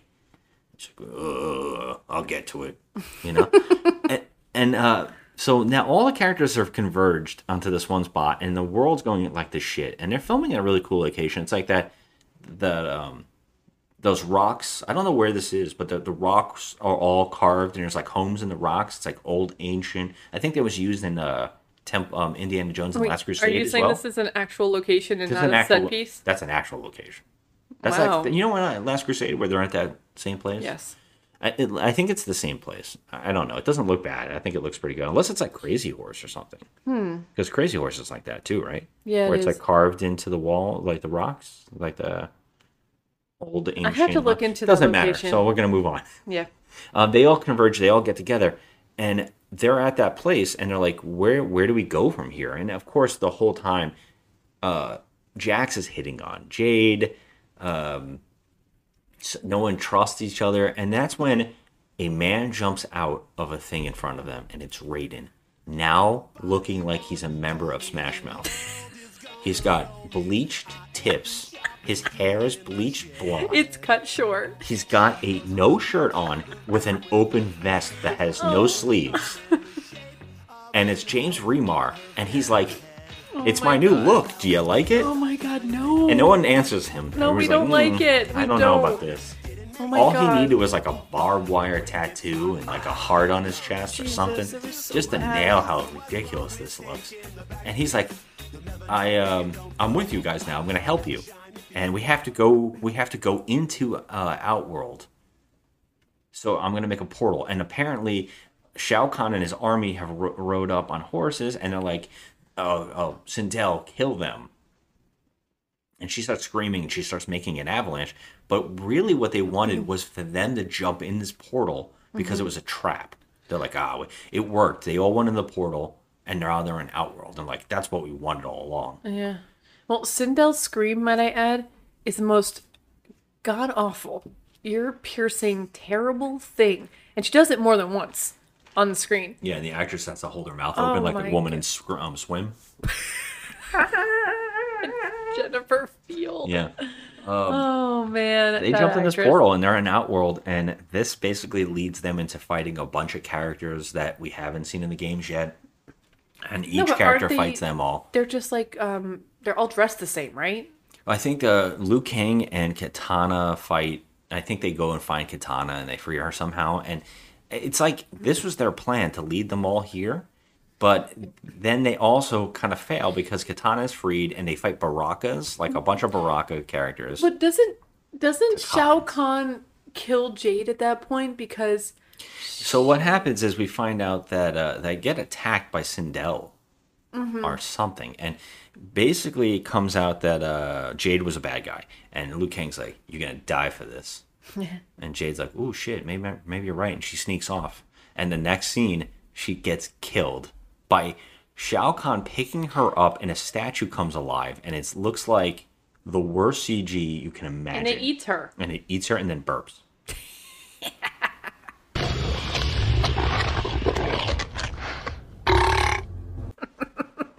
So why Jade did what so she did. Stupid. Why they did this is beyond me, because none of it works for them. No. And Raiden has become mortal to fight with them. And apparently when you go mortal, you look like a douchebag. So I guess that's what being a mortal is like. I can't unsee that outfit that they put him in. I mean, it was really bad casting, like we said earlier. James Remar does a fight scene, and you can clearly see that's not him. Well, by the way, you asked this before, and I forgot to talk about it. But so what happened behind the scenes is that the actor who's playing Liu Kang started having to do the stunt choreography for this movie. Okay. And so he had to start filming it. And because they were rushing production so much, he was on one set directing some of the stunts and helping out. Okay. And while they were filming the scenes for the Baraka fight, Tony Jaa had to step in and be him. Oh. And so if you watch every scene, you can tell clearly it's another actor with a wig on. Oh, shit. And I didn't notice. It's a lot of cool stuff with, like, chain fighting. Like, he's fighting while hanging onto chains. Mm-hmm. That's, like, Tony Jaa. And that's amazing, because Tony Jaa is incredible. This is one of those franchises that I don't understand why they just didn't use the famous stunt people as the characters. Yeah, I don't get. That goes into the next movie, and I'm going to talk about that more there, too, because I don't get it. Because some of these stunt guys have become successful actors as well. Yeah. And I would like to see more of them doing this stuff instead of having these other actors do it. I think they started figuring out a couple of these because, like I've been saying forever, one of our favorite people is Eco. Eco Uwais. Yeah, from Raid. And I'm like, put him in something. Put him in everything. In these movies. They started figuring it out because I think the other actor from the Raid plays Sub-Zero in the next film. Yeah. In the remake, which was like, that's cool, because they're starting to figure out, get these actors who are also trained in martial arts of some sort or some kind of fighting technique. And Tony Jaa is perfect for that. So is the guy playing Liu Kang, because he also is able to fight, and he knows what he's doing here. But the problem is, they couldn't film all these scenes, so they had to keep swapping people out and to do the stunts. Yeah. And that's what happened, I believe, when you watch this James Remar fight. I believe James Remar fights two versions of, like, Reptile. Yeah. And you can see that it's a whole nother actor. Oh, my God. It does not look like him at all. It's so bad. And you know what? The stunt guy, when they clearly show the stunt guy's face. Numerous times. And he looks like he could actually play Johnny Cage, because he has that like hair. That's funny. You know? And then they try to cut in the, like, after the stunt guy does like a huge kick in the air, and then they pop up James Remar in the scene, like that's him doing the shot, and it just looks so goofy. Like, we clearly know that this old man is not doing this. Yes. You know, like, this is so, it was so goofy. It was like beyond goofy. Yes. And I even mentioned to you, I'm like, oh my God, look at this line work. Like, they're literally flying around on wires. It just looks, it doesn't look fluid. It looks junky. It's terrible. I agree. Terrible. And all the characters kind of fight, and you know what's funny is Raiden has like a thing for each one of the characters and says, your problem that's holding you back is that you're not being you. You're not listening to yourself. Mm-hmm. Jax, you don't need those arms. You're already a champion. And Sonya, you need to get away from not trusting anybody.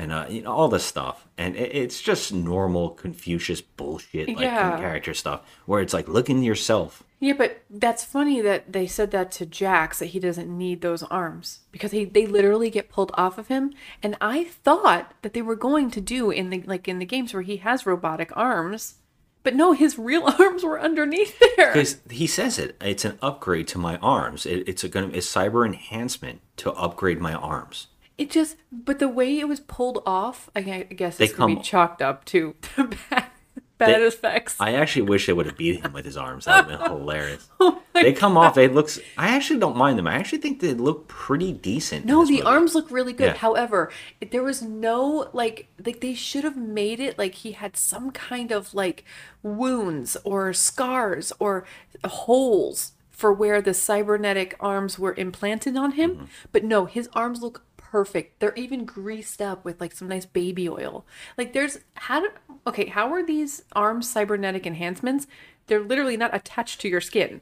Like, how is this happening? Like, what is attaching the arms to his real skin? Well, that's why I always wonder if he was like under some kind of thing that he had to be woken up with a computer, and that's why he didn't wake up in that scene, because he does have it, like, it's attached into his body. How? There's like these straps in the back, and there's also some kind of thing around the edges, but it's just they didn't do enough work on it. They could have put some wires into his back or something like that. Yes, like make him look a little bit more robotic. Yeah. And that's why they should have just went with him not having any arms. Yeah, well, they couldn't do that because that cost about another $1 million.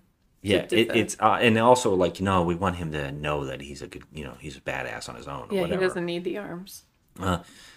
Basically, it doesn't really matter because all this shit comes together with one last fight on the steps of this these ruins from the first beginning of the movie. Really, where Raiden, it's the same ruins, right? It seems like the same ruins. Okay. I don't know if they're just reusing the set and saying it's Outworld now. I mean, yeah, but that means they just circled around all of Outworld and then came back there. Yeah. Yes, pretty much. This is basically what happens is that Raiden is killed instantly by Shao Kahn. Mm-hmm. And because now that he's mortal, he can't do all the stuff that he's good at. And by the way, he does the jump and the sound effect from the video games where he says, "Raiden Bombadil," which is really great. It's so cheesy.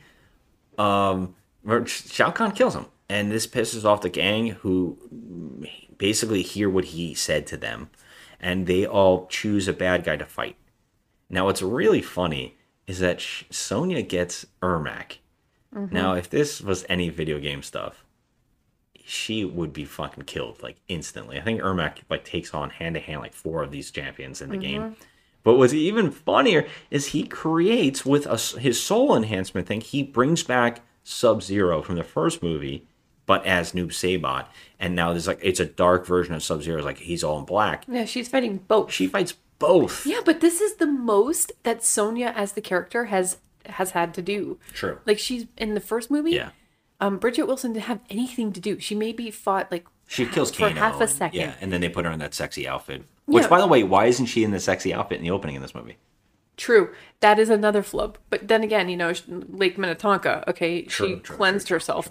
But yeah, so she fights both of them, but that was it was a decent fight. She gets her ass kicked. She does, but I mean... She should be killed instantly by these two characters, but it doesn't matter because they're the good guys. Yes, and our favorite thing is when she picks up the sand.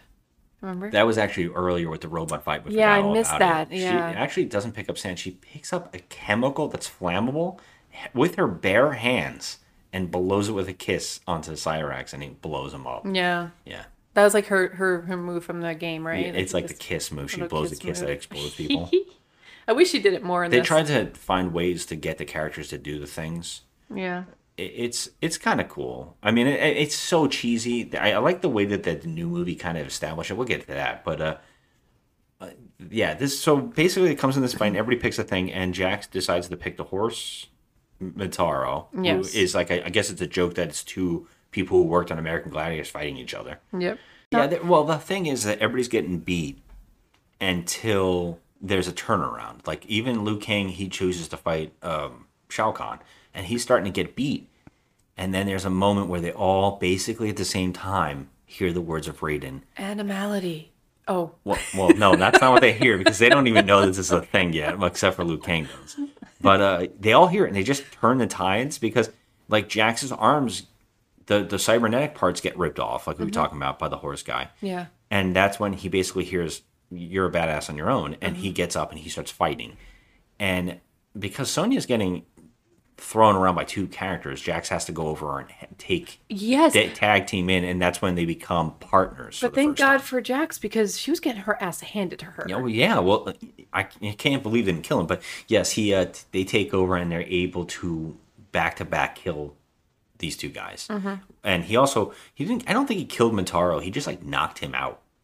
Yeah, we don't really see he got knocked out, but he was knocked out for the count. Like he's done. Yeah, he's done. Yeah, and I think even Kitana turns the tide and starts beating Sindel, and Liu Kang remembers the animality, and he, enraged, becomes his animality. Now, when in the word, animal is in the word, so you were thinking.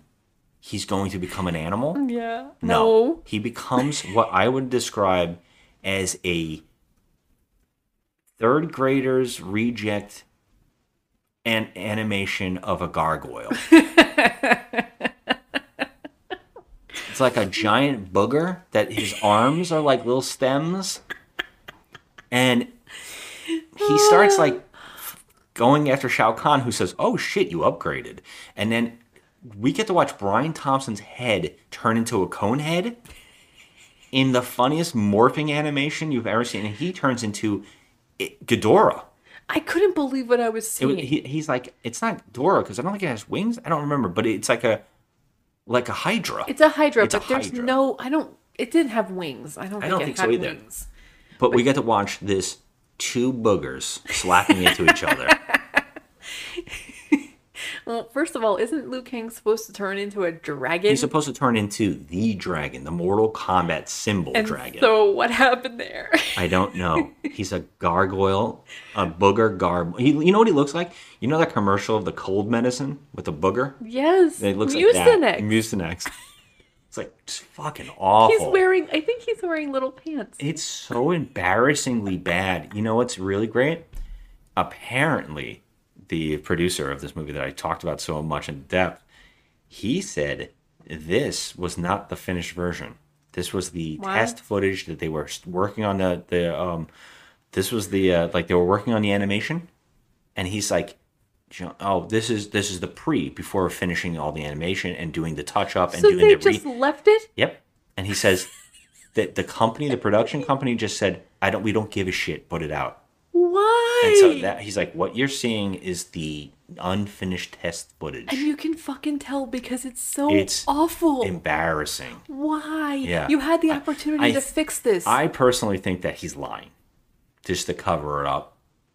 That's true. I can't answer for that. Like, I mean, if something is that bad looking, yeah, like, how do you answer for that? Like, you can't say, oh, it's my special effects team, it's their fault. No, you're the fucking guy. You're the one that's behind this. You have to direct them. Exactly. And I mean, just to put that in the movie, I have never, ever seen such bad special effects. Agreed. I mean, it's so awful. It's awful. I mean, we were talking especially about, after Jurassic Park came out. Yes. Yeah. As we were talking before about having seen part of our childhood is Clash of the Titans.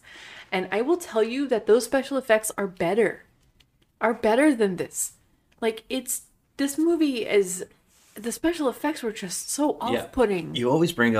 You always, I don't know why, I think it's like a thing that instinctually you just kind of go after Ray Harryhausen's like special effects of these old clay animation movements. No. You're always like, oh my God, this is just like Clash of the Titans. No, I appreciated it for the time. Like, for the time, Clash of the Titans was like, wow, this is freaking awesome. And I can imagine that when Clash of the Titans in particular came out, special effects had already evolved past that. And there's something quaint about the special effects in Clash of the Titans because I think we came so far from that. Yeah. And I think that's why I still kind of like it.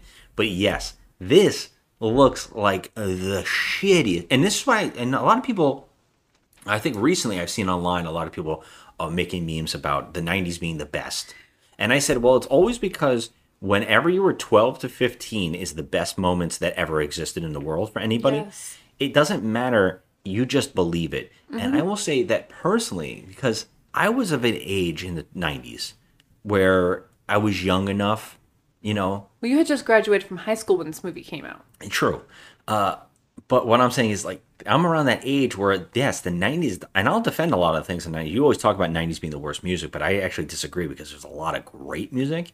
But movies, when people ask me what I think is the worst decade for movies, a lot of the time I say the 90s. Yes. Because I feel like a lot of the 90s was this junk of trying to figure out what we're doing. Mm-hmm. And Jurassic Park is the weird exception that feels like it was never of that decade because it's so advanced. Yeah. It looks so incredible. It was mind-blowing when we saw it. It's still mind-blowing. It still looks incredible. Yeah. Where all these other 90 movies look like this. They do. And it is an odd special effect. And it is very off-putting. And there's a couple other movies I would love to revisit, like Spawn, that have this. This is the special effects. Yeah. It's bad. I would really like to revisit Spawn. Yeah, well, we got to do like a comic book movies that we've we're gonna revisit instead of never seeing before type of thing. Yeah, it's been a long time since I've seen that. That one, that's definitely one to see because that's on this level. Mm-hmm. I feel like this movie is very close to that movie in the special effects realm. Lawnmower Man, all these movies in the 90s that look like shit. I mean, just look, they can't hold up. But here's the thing. Okay, so fine. You take special effects like this, right? Yeah. And they're just utter trash. So maybe you try a little bit harder with costumes and acting or something, you know, just to try and offset the bad special effects that you're looking at. Give us something else. But they don't even try here. Yeah. Everything about this movie is trash. The acting, the costumes, the set pieces, everything. I mean, it looks like, you know, like Captain Kirk in the original series when he's fighting the Gorn, and the background is made of just, you know, painted styrofoam balls. Yeah. That's exactly what's happening in this whole entire movie. Yeah, it's all that, it's that bad, trying to, I think, and I don't know if it's digital yet, like they were transferring from film to digital. I don't know what it was, but it's all like that. It's so weird. It's bizarre because, like, you're absolutely right though in needing something special. It does need it. Like, it needs, like, I mean, you're gonna have that trash special effect. Okay, fine, but you need to counteract it with something better and more, like, something stunning. You know, like, I always revert back to at least the action. Yeah, the action. Like, I always revert back to The Gate from 1987, a horror movie that we love. So their special effects in that movie were so freaking well done and almost brilliant the way they came up with that. And then we're here all these years later in 1997, and you can't do better than this? Yeah. And I would love to point out what you just said. I would love to add on to that is that I don't think The Gate is necessarily a great film. I think it's like a bare bones, easy film. Yeah, it's the special effects that stand it up. Yeah, and it's something like that can elevate such a small movie and make it amazing. And we've seen a lot of movies like this where the plot is very minimal, but the special effects just push it into a new realm. Yes, and it also could be for the action. Now we were talking about The Raid, right? Mm-hmm. And we brought up the actor from The Raid. The Raid is the greatest example of a movie with the smallest plot line that's done in a way where it's so exciting. It's so easy to explain The Raid. It's just a guy goes in a building, gets up to floors, and has to save somebody, and all the way hits the fight. That's it. And that's what Mortal Kombat should be. A bunch of people need to fight each other to save the world, and it doesn't even get that right. No. And in fact, it's so bad. And this is what I can't stand. And I think with comic book movies, definitely go into the same conversation here. You have all of this history, all of this weird backstory that's been set up, and you say, you know what would be cool for transportation? Hamster balls. What the fuck? Where in Mortal Kombat is the hamster technology? Why couldn't he supply a portal? Why can't they just use portals? What is happening? Raiden is the god of thunder who can do things. He doesn't do anything. You know what it reminded me of? Like, I feel like somebody had watched American Gladiators more than once. Maybe you're right. Because that is a thing in American Gladiators. That was an American Gladiator challenge. And they were in the hamster balls in that show. And so because there's two American Gladiators in this movie, maybe they just were like, oh, let's just, you know, throw that in there. But I can't even imagine what the other actors were thinking when they got in these balls. When they saw that, they must have been like, oh, fuck, we're in a shitty movie. Like, we're a really bad film. We're in trouble. I am pretty sure that Talisa Soto, who plays Kitana, realized she was in a shitty movie 5 minutes into the first one. True. I do feel bad for these actors, but you know what? This is their life choices, okay? I cannot. Yeah. But, I mean, at the end of the day, it's these ideas that these producers, these writers don't even want to look at the mythology and write a story around that. Like, the idea alone of Scorpion and Sub-Zero's plotline in the games is enough to make a movie, and they still can't even do that. They're don't like, do you know it. What? Let's just have that as a side thing. And they still can't. They still, 2023, have still not figured this out properly. I know. Well, we'll get into that next time, but it's so crazy. It's like when you see or a comic book film, and you're like, why didn't you use any of this fucking years and years and years of writing to make your movie? That's what people want to see. And they're like, nah, what if the Riddler was a crazy dude who wears goggles? What the fuck? What is this? Like, who is signing off on this? I don't know. I want to know the person signing off on this. It's so ridiculous. I mean, so we're at the end here. Yeah, okay, well, let's just slap it on here. Liu Kang beats him. Liu Kang beats him, and then he shares a kiss with Katana. Finn? I'm going to say yes. I can't even recall now. Everybody's like together. Everybody's happy. And what's really funny is the elder gods come. They banish. Oh, this is really funny. They banish Shinnok by making him into a. They basically roll him into a Rubik's Cube. Yeah. He gets transformed. Oh my god. Oh my god. That's right. I was thinking the whole time about. Remember when in Superman when they get sucked into the glass thing? Yes, it's a Zod. Zod gets sucked into the Phantom Zone. The Phantom Zone. Yeah, yeah. The Phantom Zone is like a glass plane that they're flying around in. That's what happens to him. But it's like, what if the glass plate morphed into blocks into each other? Yeah. It's weird. Anyways, for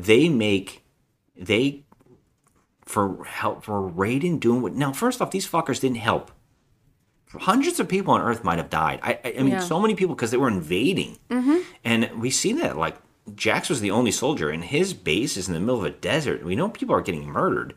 And, instead of helping, they just go, Raiden, you did a good job. We're going to bring you back to life. Yeah. I was like, so they bring him back to life. God. So then I just said to you, what about that Johnny Cage guy?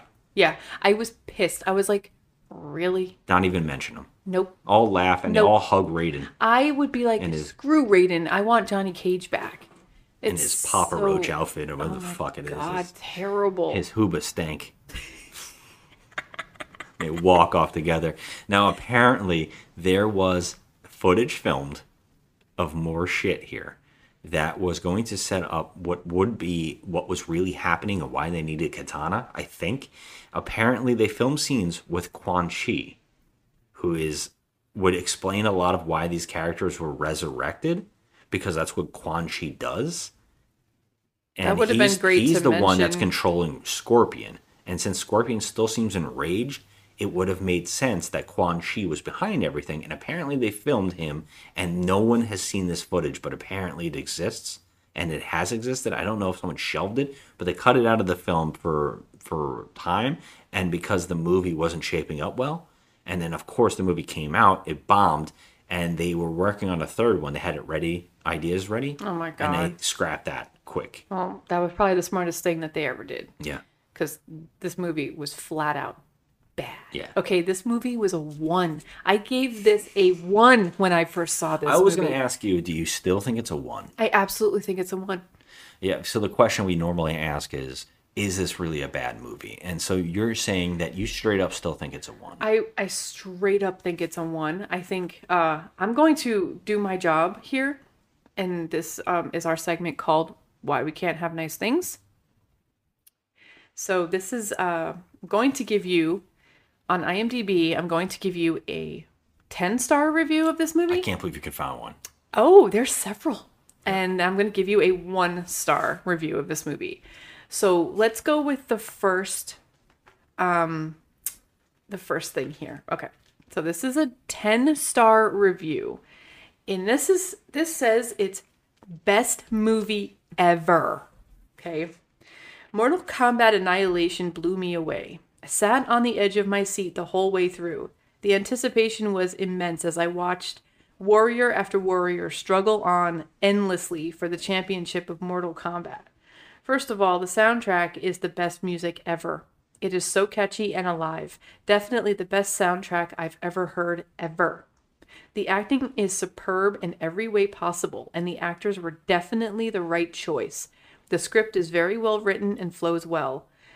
And finally, the special effects were stunning. Everything looks so real and alive. This movie will vividly stick out in my mind as a true masterpiece. One of the other highlights in this film is that it is more than one genre. For instance, it is a romance, action, thriller, horror, comedy, war, sci-fi, and fantasy, packed into one gigantic adventure. This is the scariest film I've ever seen in my life. It is amazingly gory for its certificate. Mortal Kombat is not just a movie. It's a way of life. Yeah, 10 stars. That's a joke review. that was a guy, because he knows that there was lower reviews, so he was trying to boost it. People do that all the time. That's why we call this Why We Can't Have Nice Things. Yes, I love the way that was worded, though. I knew it has to be a fake one. It has to, because he kept nailing it. I love when he said certificate. Yeah. Yeah. It earns its certificate. Yeah. Can I earn a certificate for something? I want to know. Get the certificate for the cutest podcaster on earth. Oh man! I know you want to take it. I'll take whatever I can get. Slap me real hard. All right. So this is a 1. Okay. This is a 1 out of 10 review. This will be you. IMDb. This is you. This is pretty much how I feel. Okay. And the title is "This Movie Must Be a Sign of the Apocalypse." This is hands down the worst movie that I have ever seen. And being a Mystery Science Theater 3000 fan, I have seen a lot of bad movies. There are absolutely no redeeming qualities in this steaming pile of crap. I've seen porno movies with better plots than this. As far as I can tell, our heroes just wander around blindly for the entire movie, going from one fight scene to another. In fact, some characters in this movie appear out of nowhere, fight some other character that has appeared out of nowhere, and then neither of them are seen again for the rest of the film. This might be excusable if the fight scenes were in some way entertaining or exciting. Sadly, this isn't the case. Every fight scene is exactly the same and always seems to involve our hero being launched backwards about 10 meters from a single hit. It takes some of the worst acting in the world to take a script this bad and make a movie that's even worse, but Mortal Kombat Annihilation does it with ease. Believe me when I say anything is better than watching this garbage. Avoid it at all costs. I'm sure being forced to watch this movie is considered torture in some parts of the world. 1 out of 10. And you didn't write that? That was actually that was coming from my brain. Did you write it? I did not. Oh, I swear I was like, maybe this is a joke. That's why I chose it, because I feel like this movie is in my this review is in my soul, and this person gets me. I got to tell you, to add to that, because this person brought up something that I actually had a little fun fact written on my notes here, and I forgot about it. But someone on IMDb went out of their way to count how many backflips and front flips there were in this film. Oh, my gosh. And they wrote 54. And I thought that was really great. Wow. And if you're going to do a drinking game, that is the game. We actually did that to another movie once before. We gave someone, they had a drink every time someone backflipped. And it was so many, and I knew it. That's a movie I might bring back for our yeah, I think that was... Here. Wasn't that the Turkish Star Wars or something? No, it was Inframan. Oh. Because there's one scene in particular that he does flips 100 times. I mean, I would be completely sloshed. Yeah. I mean, yeah. That's the drinking game if you need to play it. Okay, so after the second viewing, I can honestly say with the utmost certainty that I will never, ever, ever watch this movie again. Yeah, I agree. It's terrible. In every sense of the word, I keep questioning, do I really think it's a 1? But I definitely think it is exactly what's wrong with filmmaking when they rush a product out, don't really have any rhyme or reason. I particularly don't even think the fight scenes, which sucks because a lot of these guys got hurt. Yeah. You know, I don't think it looks great. No. I mean, it is the epitome of what's wrong in the 90s with filmmaking. It's just a lot of cash grab, a lot of bad ideas. And as a person who wants to see this in the theater, it is a giant fucking letdown. But can I ask you a question? When you saw this, you saw both movies in the theater, correct? Of course. 1 and 2. Yes. Okay. Was there any part of you that was watching the second movie and thinking to yourself, how did the special effects get worse? How did they get worse instead of better? I remember the moment that they got on those hamster balls, and I just said, what the fuck is this movie? Like, what is this movie? And then just seeing, like, Scorpion and Sub-Zero fighting for a couple minutes and they're out of the movie, I just remember being so disappointed. I wonder if I even made it to the end if I didn't walk out of the theater. I don't even remember. I definitely know I've seen... I had to have, because I remember getting that special effect and laughing. Yeah, I mean... It's a 1. Yeah, I might have been the only one in the theater, too. Like with my friend. It was just me and my friend. Oh, my God.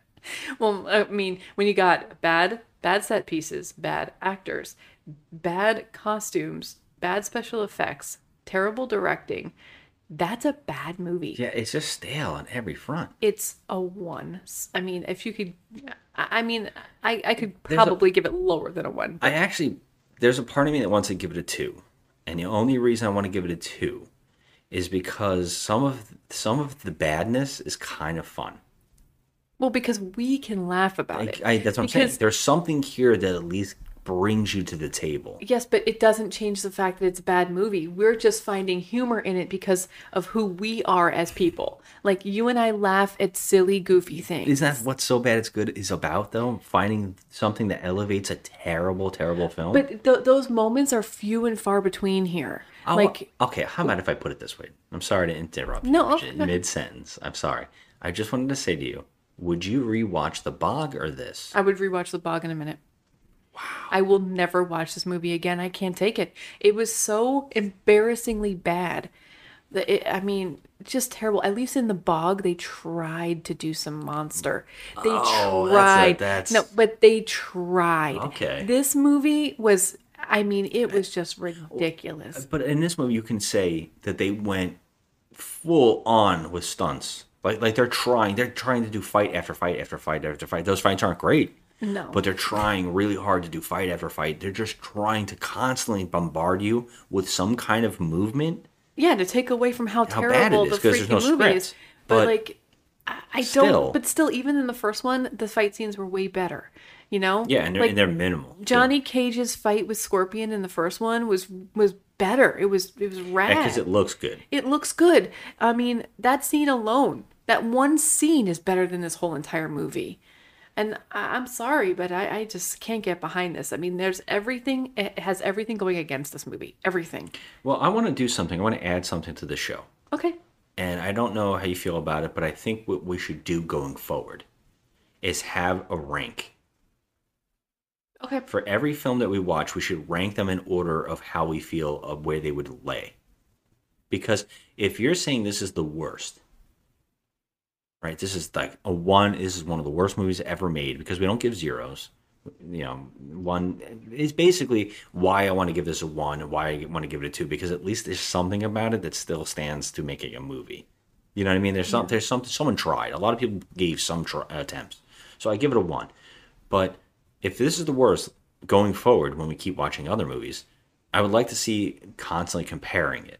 Okay. To the 1 and if we think, oh, this is above that, that's under that. Mm-hmm. So going forward, maybe making a list and saying, okay, of all the movies we've ever watched, where does this one land? Like, where does this one land in that rank? Okay, okay. I like that. We should have started that in the beginning, but I think this is the perfect one to start with because this is the first movie we've given a 1 on the show. Right, that's true. We haven't yet. So, okay, going forward, let's start that. Let's do that. Yeah, because even if we want to... Because we're always talking about what is the worst movie ever made. And I think we've seen way worse movies than this movie. That's what I'm saying. That's why this one feels like it's not as bad of a 1 as some of the other movies I've sat through. And even if we wanted to start actually watching the worst of the worst and ranking them on the show, that'll be interesting to, you know, rewatch some of the worst movies I've ever seen, or always take, which we always want to do, is ask people all the time, what is the worst movie I've ever seen, and watch those movies. Like, I definitely want to watch some of these movies that people have suggested to us because I know there's no way in hell it's worse than this. Yeah, I really love the suggestions so much. Yeah, I always want them. Because we are on the hunt for the worst movie ever made. We really are. I mean, we've been doing this for a long time, watching really shitty movies. Yeah. And I still feel like we have not gotten there yet. So I have a good list. I have already made a list of 1-star movies or 2 to 1-star movies that we have watched in our lives. And there's a lot. Yeah. But definitely on this show, because this is what we do anyways, we actually watched one the other night with our friends that we probably should have done on this. But it's wait, right there. Which one is it? Hammerhead or Shark Exorcist? Yeah, it's that latter one. So, yeah, I mean, so yeah, that's an idea to add to the show, I think. Okay, I like it. All right. Let's do it. But yeah, as always, please, if you listen to our show and you have suggestions of what the worst movie you've ever seen is, even if it's something that's like newer or whatever, and you just think it's the worst, I would love to see it. I would love to watch. I would love to tell us. Either Joe at the Crafty Misfit on Instagram or me at the Just Another Movie Night. If you could just hit us up on one of these and tell us, hey, this thing is the worst movie I've ever seen. I would love to get a list. I would love to get a list from all of you and compile it, and we'll do them on the show, and we'll see what's the worst movie ever made. Yeah. Because I mean, we've seen some utter trash. And yeah, we love it. We love it. We actually love the yeah. You know, that when she says, unfortunately, you will die. Yeah, that's like, I feel like she was talking to us while we're watching the movie, because it's so close to the opening of the movie. Yes. Well, unfortunately for you, your brain cells are gonna die. I felt like I was slowly slipping into oblivion watching this movie. So yeah, just always reach out to us on Instagram, because we would love to hear. Yeah, and if you think that Mortal Kombat Annihilation isn't the worst movie I've ever seen, and there are movies that you have seen that are worse, that's definitely what I want to see. I want to hear about it, you know? Yeah. Please. Because if you even like Mortal Kombat Annihilation and you're giving it a pass, tell me why. I would love to hear that. And yeah, thanks for listening, guys. Have a good one. We are going to go get our minds on something better than this. Like eating our Sammies. Yes. So, all right. Have a good night. Thank you for listening. Bye. It's a trap, Lou. Leave. The date's over. Father, the merger has begun. Earth is under attack. And it is glorious! Prepare for final battle! As long as I have the power, Khan, you will never rule this world. As long as the portal remains open, your world becomes my world!